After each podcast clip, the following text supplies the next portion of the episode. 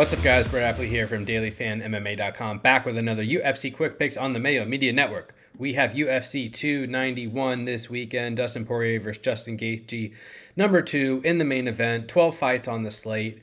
Lots of money up for grabs on DraftKings. Should be a fun one. As usual, I'm going to give you my favorite cash game play, tournament play, salary play, and a matchup I like from a DraftKings perspective. Before I do, please subscribe to the channel, like the video, and why don't you comment below? Give me your favorite 9K fighter. I, I actually think there's a lot there's a lot of good options in the 9K range, but it's really difficult on like past slates to jam them in, especially multiples. So you, you may have to really pick and choose who you like at the top. Um, and that could separate you from the field. So always interested to hear what you all have to say. Of course, on my site, dailyfanmma.com, we're doing full DraftKings breakdowns for every fight on the slate, multiple podcasts this week, rankings, projections, everything you need to help win money this week. And I highly encourage you to check out that content if you have not already. Without further ado, let's get into my cash gameplay of the week. I'm going with Dustin Poirier at 8.3K. All right, I like Dustin Poirier as my cash game option of the week. Obviously, the main reason here is that he's the main event favorite, minus 148 to beat Justin Gaethje. It was a very fun first fight between the two in 2018. Uh, Poirier won by knockout in the fourth round, landed 174 significant strikes, scored, I think, 111 DraftKings points. And, you know, there, there's some chance that Poirier could win and, and underperform, not land takedowns, win by decision, land, you know, 120 significant strikes and not end up on the optimal tournament lineup. But he carries a very, very high floor and ceiling in a win. And what I like about this matchup is there should be a high number of exchanges. Both guys are aggressive. Gaethje absorbs, you know, more than seven and a half significant strikes per minute. He will be able to he will have the potential to damage Poirier. I mean, he's a strong leg kicker. Um, maybe can fight competitively on rounds with volume, but I think Poirier is more technical. Poirier has a little bit more knockout upside, better defensively. Poirier also has the advantage on the ground, averages 1.3 takedowns per 15 minutes, a better submission grappler than Gaethje. So I'm picking Poirier to win, main event favorite, good metrics, good price. Poirier is plus 120 to win inside the distance. That's better than Gaethje plus 225. You, you could argue the stack is valuable for uh, cash games this week, but I definitely think Poirier is the priority at 8.3K. All right, up next, I'm going with my tournament play of the week, which will be Roman Kopylov at 9K. And I mean, th- this is not a standout play. There, there's quite a few tournament options I like. I think we're going to see a lot of victories inside the distance. I'm looking for high ceilings. And one benefit to Kopylov is that I'm not projecting him to be super highly owned. Obviously, the the mid range with Pereira, Blachowicz, Poirier, Gaethje is going to get a lot of attention. Holland, Chiesa, De Lima, Semelsberger, and by the time you get up to the 9K range, he's priced right below Gabriel Bonfim, who I think is going to be very popular. Jake Matthews might be very popular. So I, I don't think Kopylov will be Chalky this week he is going to be boomer bust. And, you know, I, I talked about Daniel Marcos last week with KO upside. He barely won that fight. It was a very close fight. He didn't win by KO and wasn't on the optimal lineup. So, you know, sometimes these work out and sometimes they don't. That's kind of the risk with knockout artists. And if you're playing a grappler like Jake Matthews or Miranda Maverick, um, they have a higher floor and ceiling. So this is a risk, but I think the public won't be super on Kopylov, which which does interest me. He's minus 201 to win against Claudio Ribeiro. I think he's just a way more technical striker than Ribeiro. Kopylov looked amazing against Punahele Soriano in his last fight out, won by knockout, scored 108 DraftKings points.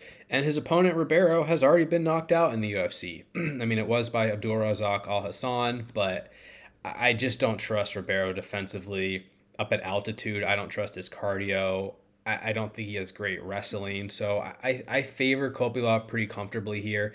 And I think he has a le- legitimate chance to win by knockout.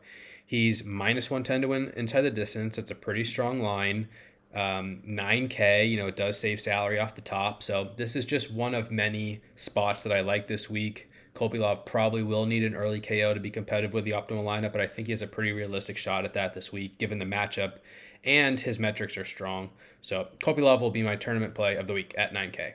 All right, next up, my salary play of the week. I am taking a chance on Michel Pereira at 7.4K. And I, again, I don't feel great about this one. It, it is difficult to find options below the mid range. I think Vinicius Salvador will be pretty popular. You know, Derrick Lewis probably has obvious KO upside. Chiesa, Holland, um, I'll talk about in a minute. But it, it's difficult to feel very comfortable with a lot of these options. And I don't feel very comfortable with Michel Pereira against Stephen Thompson, though he is a bit of a value on, on DK at plus 131 to win, 7.4K. It's just Thompson. Thompson is a very technical counter kickboxer, very experienced, and I think probably the deserved favorite. Why I'm interested in Pereira on DK is because if Pereira wins, I think he has upside. Um, Thompson, you know, has been hurt many times in his career. He was knocked down by four different opponents in a five fight span in like 2016 to 2019.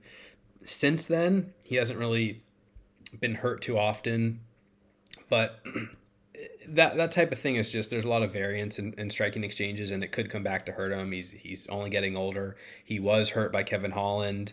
Um, he showed good durability there, but point being, Thompson can be hurt. Michel Pereira packs a punch. Um, and I think he at least has some knockout equity.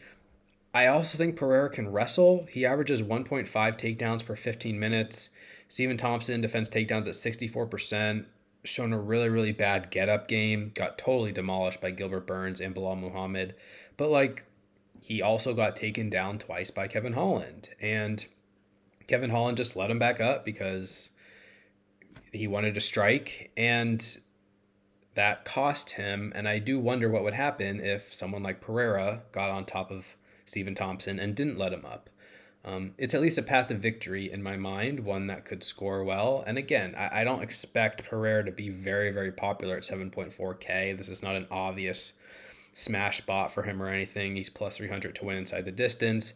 So I, I like the salary savings. I like the fact that he will be relatively low owned.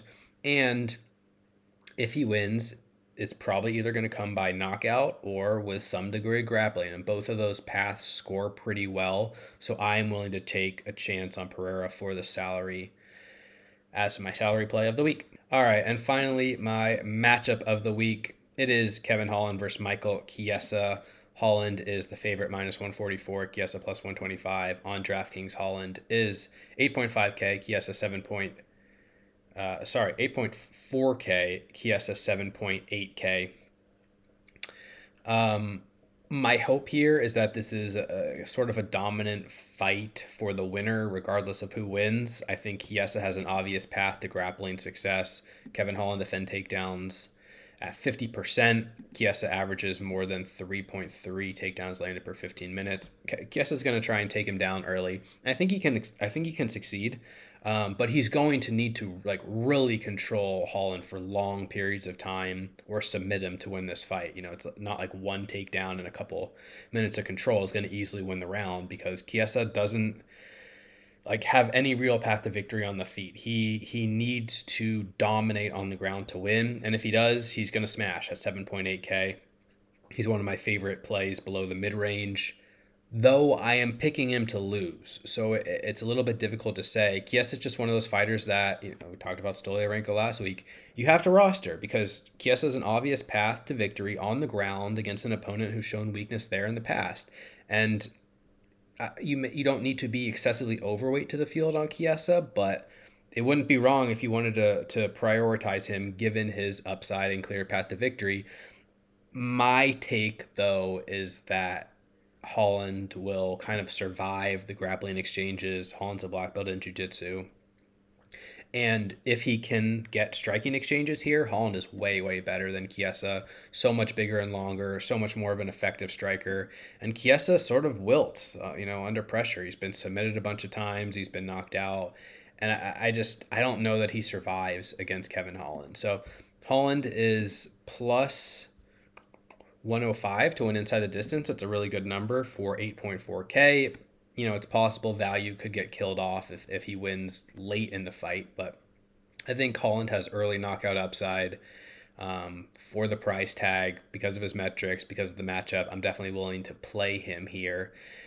And we already talked about Chiesa as the underdog. I think a really strong fight to target on the whole. Under two and a half rounds is minus 205. So I definitely want access to the winner on my constructions this week.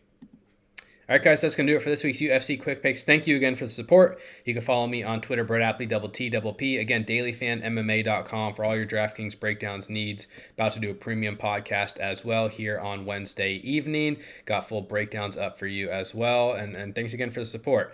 Make sure you subscribe to the channel, like the video as well.